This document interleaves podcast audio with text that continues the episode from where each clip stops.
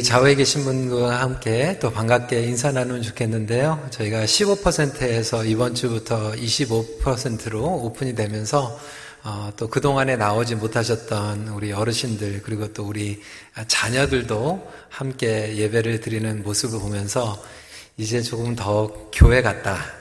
그런 생각이 듭니다. 모든 세대들이 함께 또 예배를 드리는 어, 기쁨을 주신 하나님께 감사를 드리고 옆에 계신 분들께 또 축복하며 인사 나누는 시간 갖도록 하겠습니다.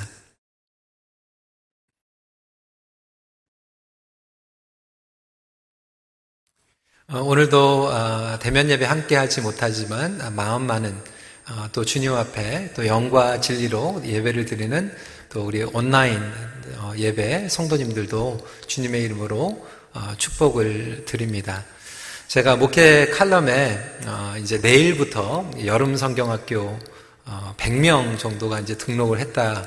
그래서 기도가 많이 필요하고 그리고 여러분들의 또 기도 격려 이제 부탁을 드렸는데 며칠 사이에 100명이 200명이 됐어요. 그래서 이제 내일이면 이제 우리 아이들이 200명 정도가 아, 일주일 내내 또 이곳에 와서 어, 대면으로 이제 거리를 두고 어, 예배를 드리고 할 텐데 아이들이 굉장히 많이 기대하고 있는 것 같아요. 아, 그리고 아이들이 이제 교회에 나오면 이제 또 우리 부모님들도 교회에 나오시게 되고 어, 그렇게 되면 그동안에 조금 멈칫 좀 멈췄던 그러한 모임들과 또 예배들이 조금씩 조금씩 서서히 더 활성화되기를 기대합니다. 오늘부터 바로 보는 하나님 나라, Right Side Up Kingdom에 대한 시리즈를 나누게 됩니다. 어, 우리 편집 그 영상팀에서 그 인트로 영상을 아주 잘 만들어 주셨는데요. 오늘은 첫 번째 메시지로 원상복구라고 하는 제목으로 말씀을 나누겠습니다. 예수님께서는 죄로 망가진 세상을 원상복구하기 위하여 오셨습니다. Jesus came to restore the broken world. 누가복음서를 통하여서 우리가 함께 예수님께서 드러내신 하나님 나라에 대한 실제를 나타내는 시리즈입니다. 아, 사실 이 right side up 영어로 여러분들이 이제 감이 오시는지 모르겠는데 예전에 down kingdom이라고 하는 말을 굉장히 많이 들어 보셨을 것입니다. 어, 이 단어는 1978년도 Donald Kraybill이라고 하는 분이 예, 쓰셔서 아주 센세이션을 어, 이끌었던 아, 그러한 굉장히 화제되었던 아, 신학적인 책입니다.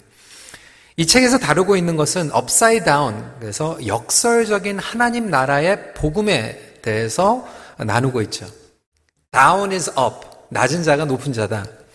Outsiders are insider. 밖에 있는 사람이 안에 있는 자다. Dying is living. 죽는 것이 사는 것이다. 이 하나님 나라의 복음의 역설적인 부분을 아, 다뤘다고 하는 거죠. 그런데 여러분 엄밀히 말하자면요. 하나님 나라는 역설적이 아니라 정상입니다.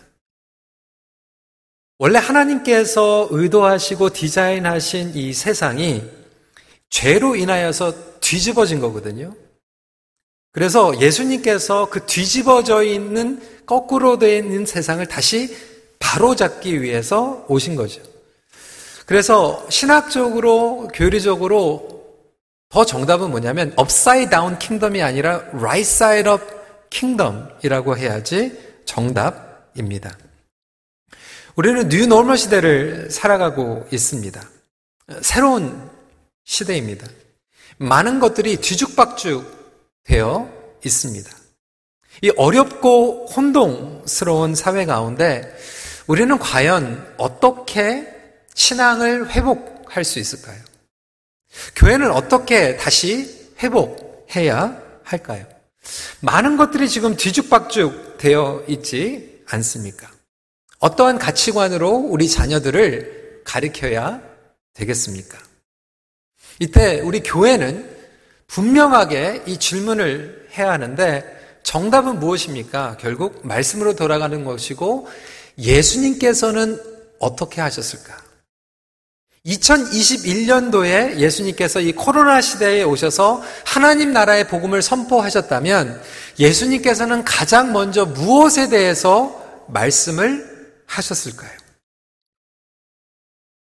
2000년 전에 예수님께서 오셨을 때 그 당시만 해도요, 문화적으로, 정치적으로, 가치관으로 엄청난 대립과 충돌과 갈등이 일어난 시대에 예수님께서 오셨습니다.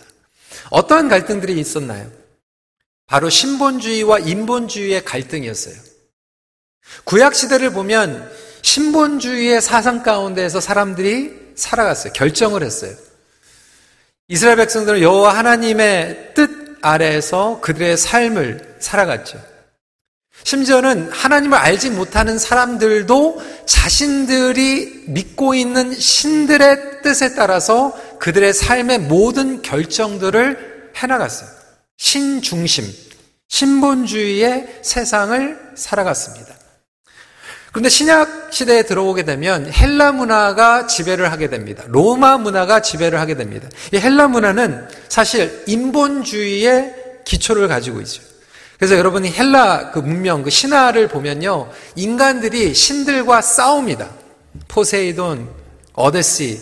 그래서 인간이 신들과 대립하고 싸워서 인간이 스스로 자기들의 인생을 개척하고 살아가는 인생, 그것을 인본주의라고 이야기를 하고 있죠. 신본주의와 인본주의뿐만이 아니에요. 공동체주의와 개인주의 사상이 대립했습니다. 예전에는 공동체를 위해서 개인적으로 죽음과 희생이 마땅하다라고 하는 공동체주의를 사람들이 붙잡았다라면 신약시대의 헬라 문화와 로마 문화는 개인주의 사상이었어요. 공동체보다는 개인의 의사와 인권이 중요하다. 네, 여러분, 참 예수님께서 너무나도 완벽하게요. 100% 인성과 100% 신성을 가지고 이 땅에 오시지 않았습니까? 하나님 나라의 공동체를 세우시면서도 한 사람 한 사람들의 약한 자와 소외자들을 존중하고 베푸시고 긍휼을 나누신 예수님. 그러니까 이것을 갈등하는 가운데에서 black and white 둘 중에 하나를 선택하시는 것이 아니라 이것을 완벽하게 이루셨다라고 하는 거예요. 마찬가지로 여러분 지금 코로나 시대, before corona, after corona, 우리는 엄청난 혼란과 갈등 가운데 살아가고 있습니다. 코로나 시대 전으로 돌아가자라고 말씀을 드리는 게 아니라 코로나 시대 전에도 잘못된 것들을 바로 잡고 코로나 이후에도 정말로 우리가 붙잡아야 될 것들을 붙잡고 나아가는 것이 필요합니다. 그동안 안일하게 습관적으로 굳어져 있었던 신앙생활, 교회의 제도 가운데 갇혀져 있었던 선교와 사명, 우리가 변해야 되는 것, 이 모든 것들이 본질로 향할 수 있는 절호의 기회를 하나님께서 우리에게 허락해 주셨습니다. 그러한 측면에서 우리가 누가복음을 통해서 예수님께서 선포하시고 드러내신 이 하나님 나라에 대해서 2021년도를 살아가면서 우리가 다시 한번 재조명해보는 시간을 갖길 원합니다. 그리고 오늘 말씀은 그 시작을 알리며 준비시키는 말씀입니다. 예수님이 이 땅에 오셔서 하나님 나라의 도래를 선포하셨다면 세례 요한은 바로 그 전에 예수님의 길을 준비하기 위해서 왔습니다. 다시 말해서 하나님 나라에 잘못되어 있는 관점과 이런 프레임을 바로 잡아야 하는데 그것을 바로 잡기 위해서는 우리에게 준비가 필요하다라고 하는 거예요. 잘못되고 왜곡된 하나님 나라에 대한 프레임뿐만이 아니라 모든 영역의 원상복구가 필요하지 않습니까? 저와 여러분들의 신앙의 원상복구가 필요하고요. 우리 교회의 원상복구가 필요하고요. 우리 개인적인 관계 가운데에서도 원상복귀가 필요합니다. 세례 요한은 이사야 선지자가 예고한 메시지를 다시 한번 힘차게 선포합니다. 4절입니다. 광야에서 외치는 자의 소리가 있어 이르되 너희는 주의 길을 준비하라 그의 오실 길을 곧게 하라. 준비하라고 하는 것은 곧게 하는 거예요. 바로 잡는 거예요. 그러면 무엇이 잘못되었고 무엇이 원상복귀가 필요한가 함께 나누길 원합니다. 이 세 가지를 re-examining faith, regrouping God's community, 세 번째로 regaining opportunity 함께 나누고자 합니다. 첫 번째 re-examining faith by fruit. 열매를 통한 믿음의 재점검이 필요합니다. 예수님께서 오신 그 2000년 전에도요, 하나님의 공동체가 이스라엘 백성들이 사실 하나님 나라, 하나님께서 계획하시고 부르신 그 하나님 나라와 너무 멀리가 있었어요. 동떨어져 있었어요. 선민주의 사상, 잘못된 종교주의. 여러분, 오늘날 우리 교회들도 마찬가지 아닙니까? 성공주의, 제도주의, 프로그램주의. 그러다 보니까 우리 안에서는 뺑뺑이 돌고 뭐 열심히 한 것 같은데 교회 바깥에서는 기독교를 개독교라고 얘기할 정도로 이기주의인 종교 집단으로 이해하고 있는 세상 사람들이 얼마나 많이 있습니까? 왜 그렇습니까? 초대교회는 이단이라고 오해받을 정도로 핍박을 받았지만 심지어 세상에 나갔지만 세상에서는 오히려 칭찬을 받았어요. 세상 사람들이 교회가 필요하다고 얘기했어요. 그리스도인들이 유익하다고 얘기를 했어요.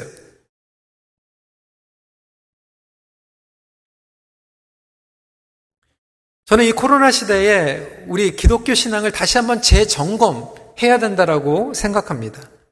이것이 바로 세례 요한의 사역과 부르심과 역할이었다라고 하는 거예요. 3절에 보니까 요한이 요단강 부근 각 처에 와서 죄 사함을 받게 하는 회개의 세례를 전파하니. 어떤 메시지를 전했습니까? 7절입니다. 요한이 세례받으러 나오는 무리에게 이르되 독사의 자식들아 누가 너에게 일러 장차 올 진노를 피하라 하더냐. 여러분 아주 강한 표현을 쓰고 있어요. 독사의 자식들. 그들을 책망하고 있는데 여러분 누가 독사의 자식입니까? 마태복음 3장 7절에 보니까요. 바리새인들과 사두개인들이 독사의 자식들이었고요. 오늘 누가복음 보면 조금 더 확대해서 유대인들이 독사의 자식들이라고 얘기하고 있어요. 바깥에 있는 사람들에게 독사의 자식이라고 얘기하는 게 아니라 안에 있는 사람들 선민 사상으로 가득해서 우리는 선택받았다. 우리는 하나님의 자녀다. 우리는 구원을 받았다. 우리는 괜찮다라고 여겼던 자들에게 세례 요한이 독사의 자식들아라고 이야기하고 있어요. 2021년도에 세례 요한이 이 메시지를 선포했다면 교회 안 다닌 사람들에게 독사의 자식들아 얘기한 게 아니라 저와 같은 목회자, 우리 장로님들, 권사님들, 교회 오래 다니신 성도님들, 구원받은 백성이라고 하는 사람들에게 지금 이야기하고 있는 거 독사의 자식들아. 여러분, 무섭고 두려운 말씀 아닙니까? 구원의 확신은 가지고 있다고 하면서 회개에 합당한 열매가 없고 이기주의고 사회에서는 전혀 도움도 안 되고 다른 사업차에서는 영향력도 없고 그 열매가 가정에서도 드러나지 않는 자랑하지 말라는 거예요. 안전하게 생각하지 말라는 거예요. 하나님 나라와 너무 동떨어져 있는 삶을 살아가고 있는 저와 여러분들에게 오늘날 우리는 과연 진정한 믿음을 가지고 있는가? 하나님 나라에 바로잡힌 믿음을 가지고 있는가 질문하고 있는 거예요.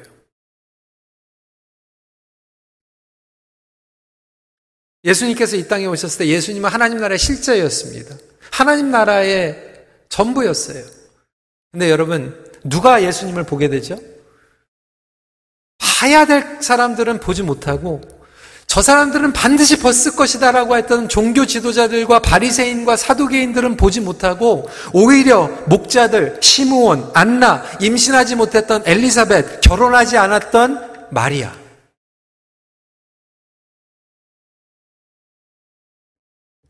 볼 것 같은 사람들은 보지 못하고 외곽, 변두리, 소외된 겸손한 그리고 하나님 앞에 간절히 매달리는 사람들이 예수님을 봤다라고 하는 거예요.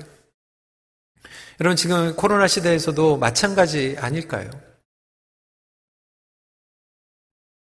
평상시 믿음이 좋은 것 같은 사람들이 책망받고 연약한 사람들이 격려받고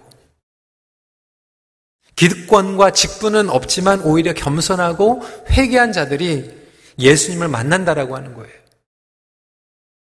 2000년 전에 성전 안에서는 그들의 신앙을 공식화했어요. 성전에 와서 제사 드리고 성전 세를 내고 제사를 드리면 구원받았다라고 여겼어요. 오늘날 우리의 구원도 마찬가지 아닙니까? 많은 성도들이요. 복음을 공식화했어요. 형식화해서 formula 만들었어요. 그러다 보니까 cheap grace, easy believism으로 기독교를 만들었어요. 아, 그냥 yes 하면 천국 가는 거야. 아, 천국 확신이 있으십니까? 아멘 하세요. 천국 가는 거예요. 믿음과 구원을 공식화 해버린 거죠. 성도들은 들어왔습니다. 많이 모입니다. 프로그램이 개발이 됐어요.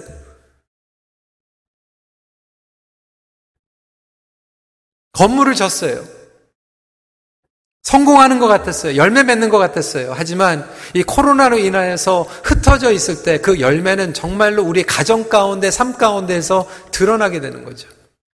아무도 검증하지 않고 체크하지 않았을 때 개인의 기도가 와르르 무너져 버리고 예배 생활이 그냥 설교만 예배를 보는 것으로 끝나버리고 가정 안에 예배가 무너지고 대화가 끊겨버리고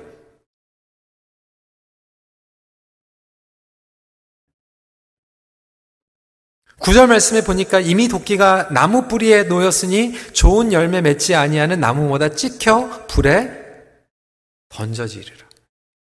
매번 말씀을 드리지만 성취, 성과 말씀드리는 게 아니에요. 그런데 진짜 믿음은 시간이 지나면 예수님 서두르지 않으세요. 지난주에 나무에 대해서 말씀을 드렸지만 시간이 걸려요. 그런데 분명한 것은 진짜 믿음은 하나님 나라의 믿음은 시간이 지나면 반드시 좋은 열매를 맺을 수밖에 없어요. 신앙생활을 일평생 했는데 내가 교회에서 10년, 20년 신앙생활을 했는데 이런 열매가 없다. 어떤 열매를 얘기하고 있습니까? 생명을 낳는 열매죠. 복음이죠. 우리 자녀들을 예수 그리스도 안으로 이끌어갈 수 있는 열매. 어려운 상황 가운데서도 예배 가운데에서 하나님을 만날 수 있는 예배. 어려운 시간 가운데 오히려 이웃들에게 유익이 되고 칭찬받는 성품의 열매.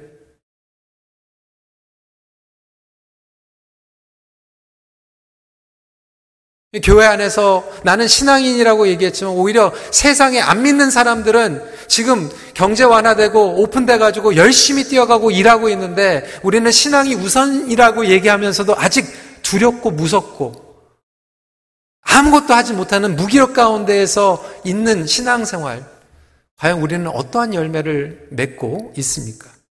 저는 오히려 이 시간을 통하여서 우리에게 신앙을 재점검할 수 있는 시간으로 하나님께서 주신다라고 여기고 있습니다. 예수님께서는 마태복음 4장 17절에 이렇게 말씀하셨어요. 회개하라. 천국이 가까이 왔느니라. Repent. For the kingdom of heaven is at hand. 여기에서 이야기하고 있는 것은 죽어서 천국 가는 게 아니에요. 하나님 나라가 이곳에 지금 임했는데 그것을 살아가고 있는 우리에게 생활에서 일상에서 지금 현실 가운데에서 열매를 점검하라는 거예요. 그동안의 제도, 직분, 프로그램 열심히 나름대로 분주했던 사역들 네, 여러분 우리에게 어떠한 열매들이 주어졌습니까? 1년 3개월 지나 보니까요. 정말 이제 앞으로 우리가 집중해야 될 것이 무엇인지 하나님께서 보여주시지 않습니까?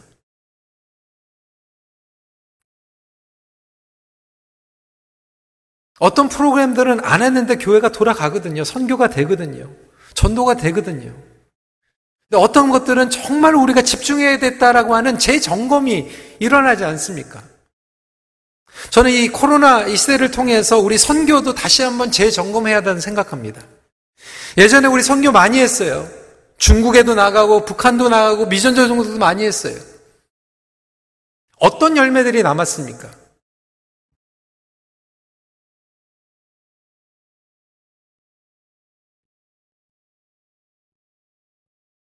엄청난 돈을 건물에다 쏟아붓고 프로그램을 만들었지만 어떻게 보면 지금 남아있는 것은 사람이에요.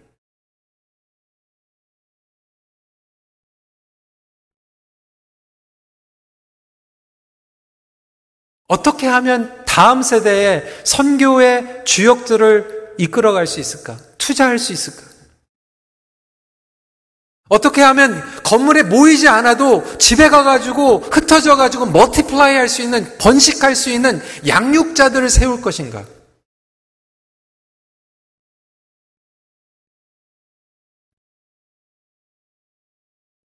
이번에도 북인도 선교를 보니까요, 양육자들은 코로나로 함께 모이지 못하는데도 흩어져가지고 계속 multiply 하고 있어요. multiply.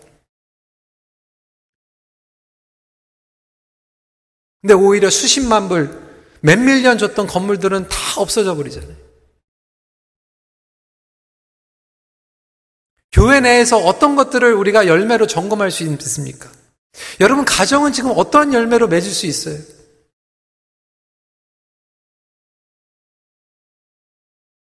예전에 우리 아이들 그냥 데리고 와가지고 교회 Sunday school에 집어넣으면 아이들이 그냥 신앙생활 다 하는 걸로 봤는데 요즘은 집에서 온라인 하는 거 보니까 그냥 누워가지고 그냥 뭐 나중에 fast forward 하면서 어, 그냥 예배 드리는 모습을 보면서 재점검하는 시간 아닙니까? 정말 바로 잡아야 될 부분들을 보여주시는 거예요. 저는 이게 축복이라고 생각해요.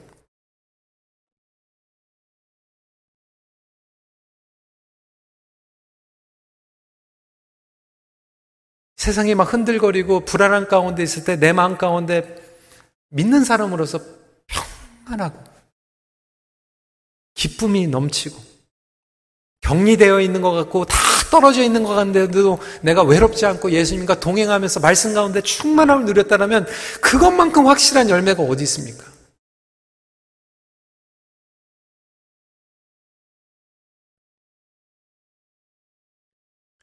우리에게 믿음의 재점검의 기회를 허락해 주십니다.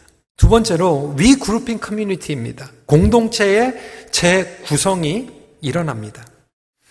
여러분 하나님 나라는요. religious ritual community에서 relational community로 재구성이 됩니다. 이게 무슨 말씀이에요? religious ritual이라고 얘기하는 것은 예전에 성전에 와가지고 쇼업하고 제사 드렸던 사람들, 이 종교의 양식을 따라갔던 사람들이 하나님 백성인 줄 알았어요. 근데 예수님은 오히려 오셔가지고 그러한 제도적인 틀에 갇혀 있는 사람들이 하나님 백성이 아니라 하나님과 온전한 관계를 가지고 그 복음의 선한 영향력을 가지고 이웃들과 관계를 맺는 사람들이 나의 백성이다라고 말씀하고 계세요. 여러분, 이 코로나 시대가요, 이제 하나님의 공동체를 다시 지금 재구성하고 있다고 저는 생각이 됩니다. 뭐 대면 예배, 비대면 예배 이게 문제가 아니에요. 여러분 비대면 예배도요. 하나님께서 주신 놀라운 선물이고 은혜입니다. 지난 1년 3개월 동안 여러 가지 이야기를 들었어요. 특히 이민교회에서 상처받고 이 교회에서 상처받고 저 교회에서 상처받고 그래서 더 이상 교회 안 나가기로 결정했던 분들. 하지만 하나님은 믿는 자는 가나안 성도들 가운데에서 또 다른 교회도 마찬가지지만 우리 교회 웹사이트 통해서 지난 1년 동안 예배를 드리신 분들의 간증을 들었어요. 얼마나 감사한지 몰라요.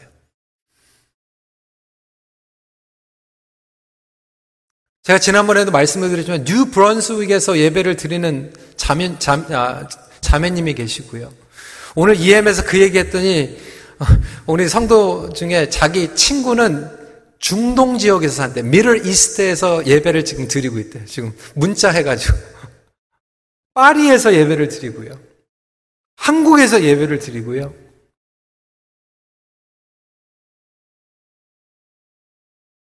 여러분, 교회는 영적인 공동체잖아요. 지금 영적으로 저희가 함께 마음으로 영과 진리로 예배를 드리는 새로운 커뮤니티가 지금 하나님 은혜 가운데서 구성이 되고 있어요.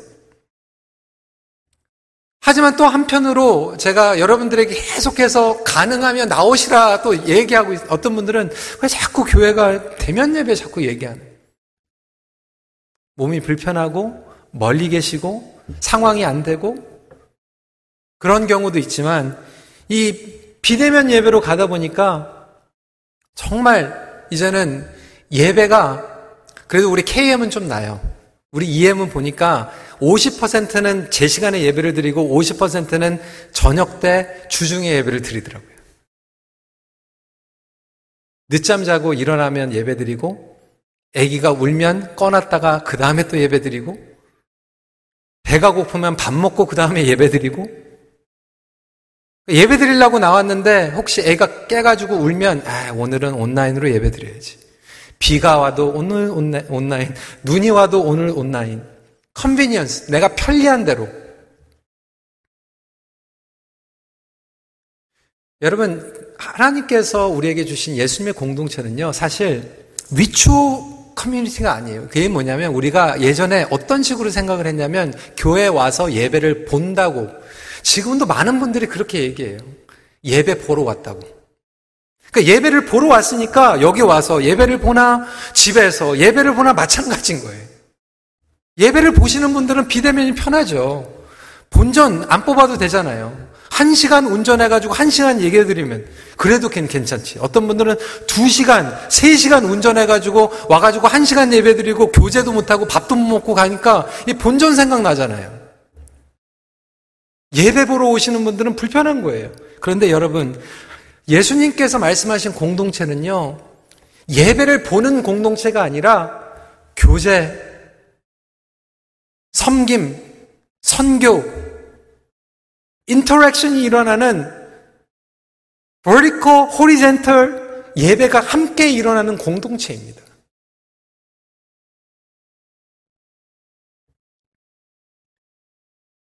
온라인이네 업라인이네 이게 아니에요. 내 개인이 바로 서 있는 뿐만이 아니라 지체의식을 가지고 공동체를 세워가고 그 공동체를 통하여서 하나님의 나라가 선포되고 프락티스 되는 것이 예수님께서 우리에게 바로 잡으신 하나님 나라의 실제입니다. 특별히 누가복음은 이방인들을 포함하여 소외된 자들을 위해 복음 선포하고 있습니다. 8절입니다.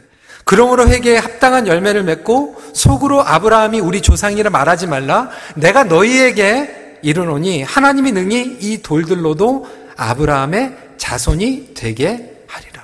아브라함의 자손들과 돌들 비유하고 있어요. 아브라함의 자손들은 누구입니까? 유대인들이죠. 돌들은 누구입니까? 이방인들이에요. 누가 의인이고 누가 죄인이냐? 누가 하나님의 택하신 백성이냐? 택하지 않은 백성이냐? 이 기준이 원상복귀 된다라고 하는 거예요. 세상의 죄와 타락, 욕심이 만들어진 수직적인 인간의 관계, 서로를 평가하는 기준, 세강경을 통해서 편견으로 가지고 있는 우리의 잘못된 것들이 뒤집어지면서 다시 하나님 나라의 관계 회복이 일어날 때 어떤 일이 일어나냐면 사람과 사람 사이의 회복이 일어납니다. 쉽게 말하면 여러분 사람을 사람으로 보는 거예요. 이게 하나님 나라의 실제예요. 사람을 사람으로 보는 것. 여러분, 이번 캐나다 대회는 경건하게 지내자라고 하는 그러한 캠페인이 있었습니다. 폭죽도 많이 안 틀어뜨렸어요. 사람들이 밖에 많이 안 나갔어요. 왜 그렇습니까? 하나님을 잊지 않는 사람들도요, 정말 이 캐나다 대회 때 막 울었어요. 왜? 원주민 기숙학교에서 벌어진 그 끔찍한 일들. 어린이 시신만 해도 지금 천구의 이상의 유해들이 발견되지 않았습니까? In the name of God. 종교의 힘과 종교의 이름으로 그 사람들을 죽였어요. 선교를 한 게 아니라 식민지 정책을 했어요. 강압했어요. 여러분, 우리 는 오히려 그것을 더 잘 알고 있지 않습니까? 일제시대 때. 이름 바꾸고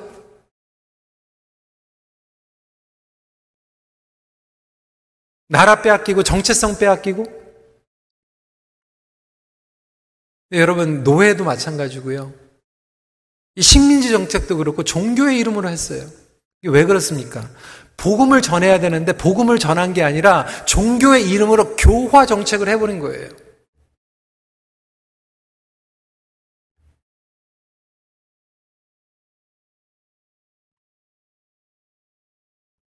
사람을 사람으로 보고 회복돼야 될 세상으로 바라본 것이 아니라 우리의 힘으로 강압을 해버린 거예요. 무시한 거예요. 혐오한 거예요. 차별한 거예요.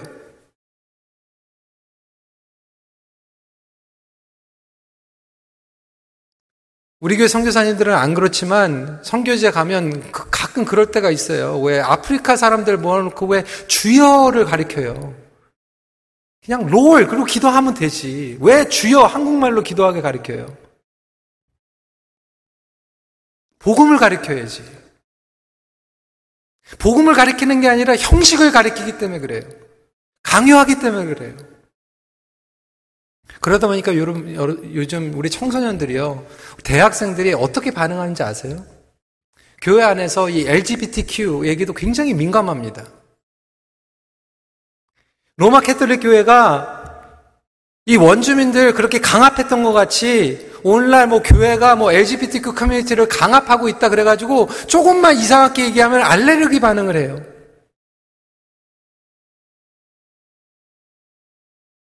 여러분, 하나님의 말씀은 분명합니다. 타협하면 안 됩니다. 하나님께서 말씀하신 결혼제는 남자와 여자의 관계를 통해서 그럼에도 불구하고 하나님 말씀과 진리에서 벗어나 있는 사람들을 우리의 힘으로 교화할 수 없어요. 복음이 들어갈 때 가능합니다. 복음이 바꾸는 거예요. 나의 생각과 나의 평관이 바뀔 수 있는 게 아니에요.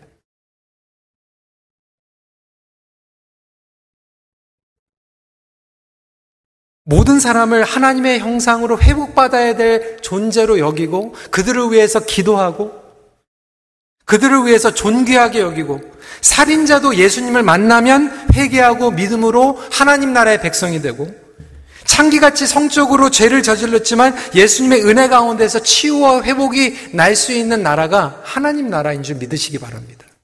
그래서 저와 여러분들은 내가 가지고 있는 것을 가지고 사람들에게 고집하는 게 아니라 복음을 전하는 거예요. 그리고 복음이 그들 삶 가운데에서 파워풀하게 역사하시면 원래로 돌아가는 거예요.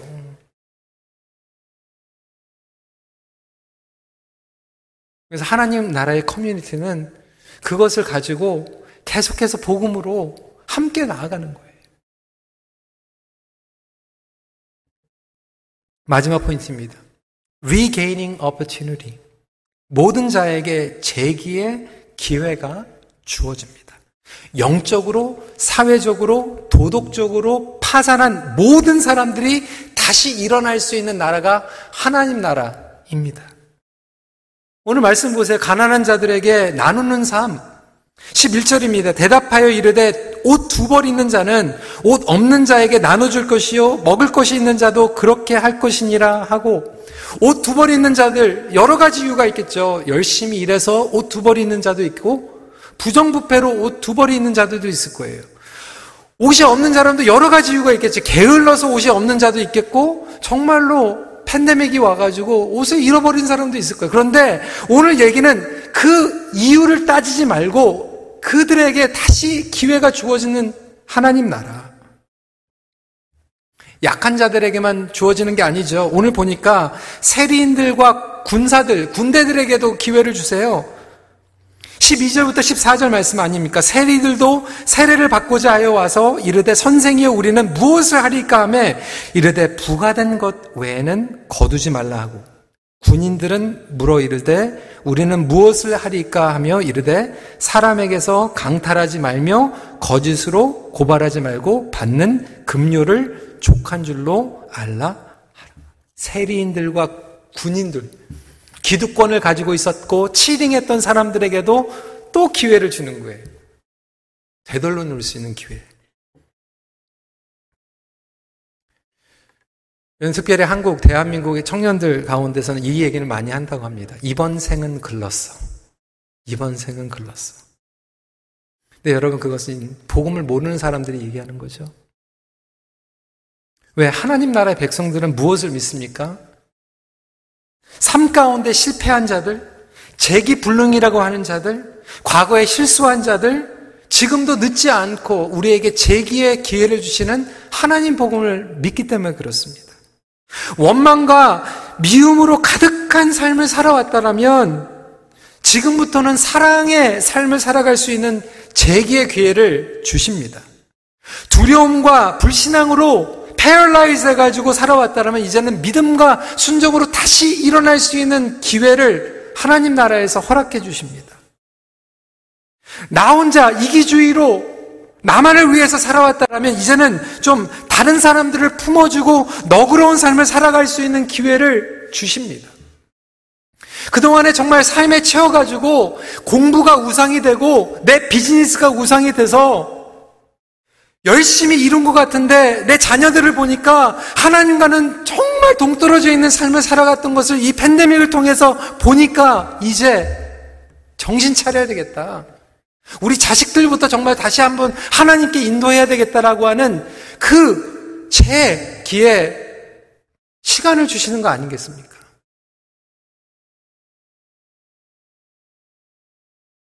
다른 것들을 우상으로 삼았던 그래서 가정이 무너지고 대화가 끊겼던 것들 한탄하는 것으로는 끝나는 것이 아니라 이 팬데믹 시간을 통해서 팬데믹이 끝나는 것만 기다리는 게 아니라 백투 놀멀이 아니라 하나님께서 원하시는 대로 원상복귀 할 수 있는 그 은혜가 저와 여러분들에게 경험되기를 간절히 기도합니다.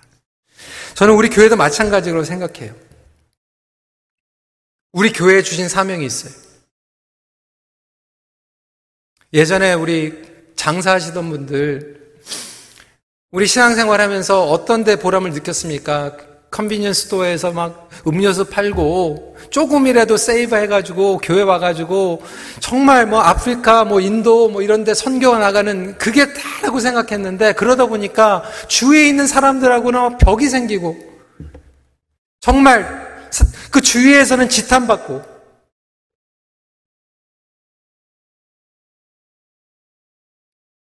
교회도 마찬가지가 돼버린 거예요.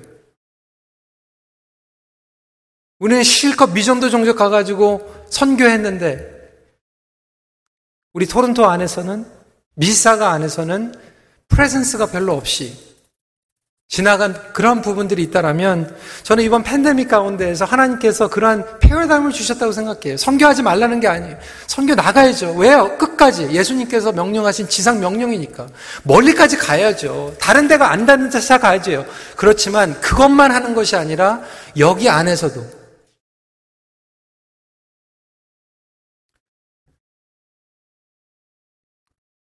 우리 교회 리더십들, 우리 장로님들에게 정말 감사했던 것은 작년에 여러분 우리가 교회가 얼마나 행사가 많아요. 얼마나 바빴어요. 제가 그런 얘기 들었거든요. 정말 큰빛교회 다니면 딴 거 그냥 social activity는 다 그만 포기해야 될 정도로 정말 교회 그런데 여러분 우리가 행사 많이 안 하다 보니까요. 나눌 수 있는 여유 가 생기더라고요. 우리끼리 행사하는 거 조금 줄이고 우리끼리 뺑뺑이 돌면서 하는 거 조금 줄이다 보니까요.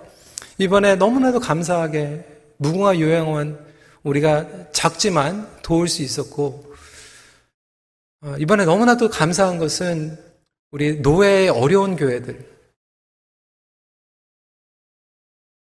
저희 교회가 함께 나눔으로 말미암아 이번에 10개가 넘는 교회들이 어, 도움을 받게 되었습니다. 근데 그 사정들을 제가 노회장으로 있으면서 보니까요.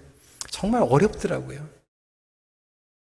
어느 교회는 몇 가정 모여서 예배를 드리는데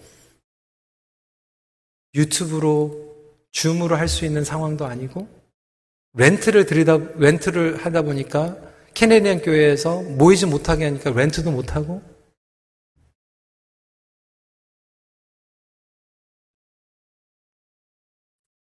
그 교회들 명단과 그 사정들을 들으면서 이번에 도와드리면서 제 마음 가운데 어떤 마음이 생겼냐면 어, 너무 죄송하더라고요. 조금 더 도와드렸으면 좋겠다. 더 많은 교회들 필요할 텐데. 우리 큰빛교회가 캐나다에서 뭐 대표적인 교회, 건물 큰 교회, 많이 모이는 교회, 너무 감사하죠. 하나님의 은혜죠. 부족한 거 없이 채워주신 것. 그런데 하나님께서는 우리에게 새로운 사명을 주신 것 같아요. 주변에 있는 교회들을 세우고 나눠주고 선교사님들 중에서도 후원금 끊긴 선교사님들 굉장히 많아요. 교회가 어렵다 보니까 맨 땅에 헤딩하시는 선교사님들 얼마나 많아요. 열매들을 재점검하는 가운데에서 우리 교회에 주신 새로운 기회라고 생각이 됩니다. 성도 여러분, 우리 교회뿐만이 아니라 여러분들에게 새로운 사명과 기회를 주셨어요. 하, 팬데믹 끝났으면 좋겠다. 빨리 끝났으면 좋겠다. 이것만 기다리는 게 아니라 이 시간에 하나님께서 뉴 오프치누리 주셨구나. 우리의 가정과 우리가 비즈니스를 해서 왜 공부하는가? 왜 직장 다니는가? 이 사명들을 다시 한번 재발견하는 가운데에서 도약, 그리고 이러한 원상 복구가 일어나는 큰빛교회 성도님들이 되시길 주님의 이름으로 축원합니다. 말씀을 마무리합니다. 복음의 능력은 오늘도 우리의 무너져 있는 신앙의 영역을 원상 복구하십니다. 같이 기도하겠습니다. 여러분, 우리의 목표는요, 우리가 기다리는 간절한 기도의 제목은 코로나 전으로 돌아가는 게 아니에요. 원래 하나님께서 부르신 사명으로 돌아가는 거예요. 하나님께서 저와 여러분들에게 사명을 주셨습니다. 여러분 삶 가운데에서 원상복구 돼야 될 부분들 이 시간에 간절히 기도하세요. 하나님 회복이 필요합니다. 회복해 주세요. 너무 멀어져 있어요. 너무 동떨어져 있어요. 하나님의 은혜, 하나님 나라가 우리의 가정 가운데 임하길 기도합니다. 하나님 나는 공허해요. 여전히 무서워, 두려워서 아무것도 하지 못하고 있어요. 하나님 원상복구 시켜주세요. 하나님 우리 교회, 우리 민족을 원상복귀 시켜주세요. 하나님 나라가 우리 교회 가운데, 우리 나라 가운데 경험되길 간절히 기도합니다. 우리 시간에 간절한 마음으로 주님 앞에 기도하는 시간 갖도록 하겠습니다. 기도하시겠습니다.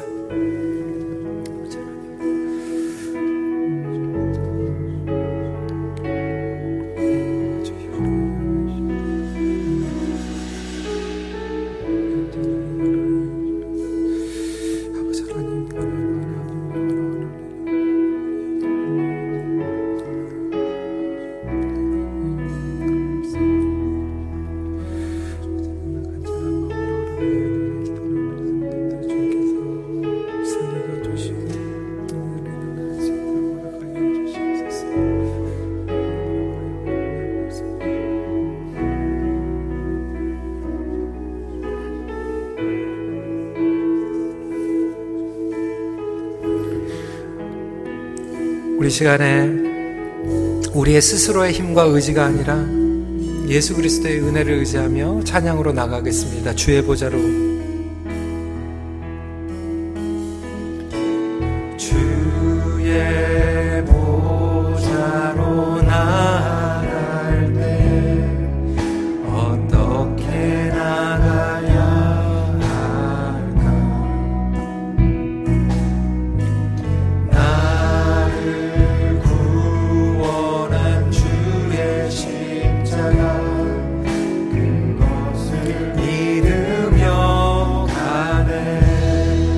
자격 없는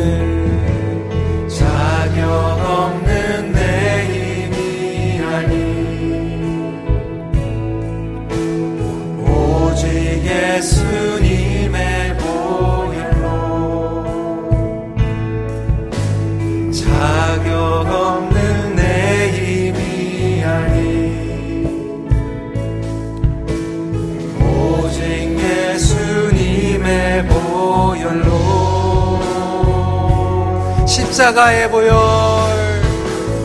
십자가의 보혈. 완전하신 사랑. 힘입어 나갑니다. 십자가의 보혈. 십자가의 보혈. 완전하신 사랑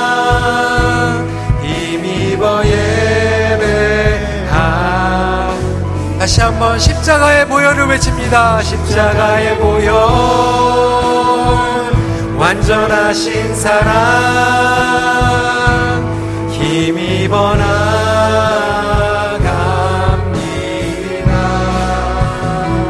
십자가의 보혈. 완전하신 사랑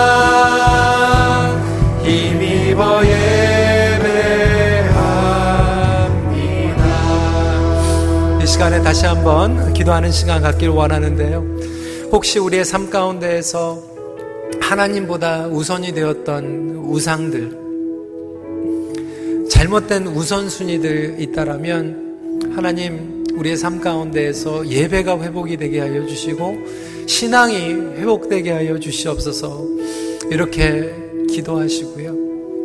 그리고 특별히 우리 청년들, 우리 젊은 부모님들, 여러분들의 job, 여러분들의 커리어가 하나님보다 더 우선이었다라면 그것이 우상이었을 거예요.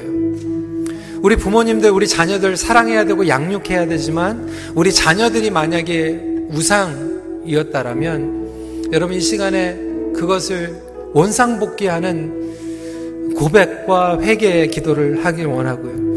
이 시간 우리 큰빛교회를 위해서 기도했으면 좋겠어요. 하나님, 우리 교회가 정말 복음과 이 사명으로 회복되길 원합니다. 그래서 다시 한번 하나님께서 주신 선교적인 사명을 가지고 우리 교회를만을 위해서 존재하는 것이 아니라 우리 밖에 있는 커뮤니티와 선교지 그리고 약한 공동체들을 위해서 정말 섬길 수 있는 그런 교회로 우뚝 서게 하여 주시고 우리의 비즈니스와 우리의 사회생활도 다른 사람들에게 정말 이유익을 가져다 줄 수 있는 그런 원상복귀의 회복의 신앙이 되게 하여 주시옵소서 다시 한번 우리 봉기도제 나올 때까지 간절한 마음으로 기도하는 시간 갖도록 하겠습니다. 기도하시겠습니다.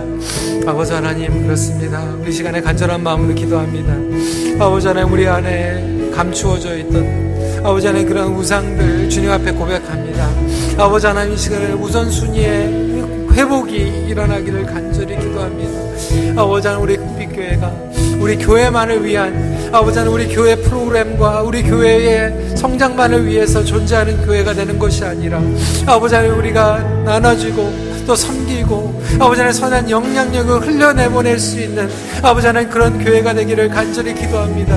아버지 하나님 그러한 마음 가지고 심장이 뛰는 그러한 교회가 되길 원합니다. 아버지 하나님 제도적으로 우리가 통제하고 우리가 매니징하는 그런 교회가 되는 것이 아니라 아버지 하나님 우리가 함께 복음으로 흘러내보내고 나아갈 수 있는 그런 교회가 되게 하여 주시옵소서.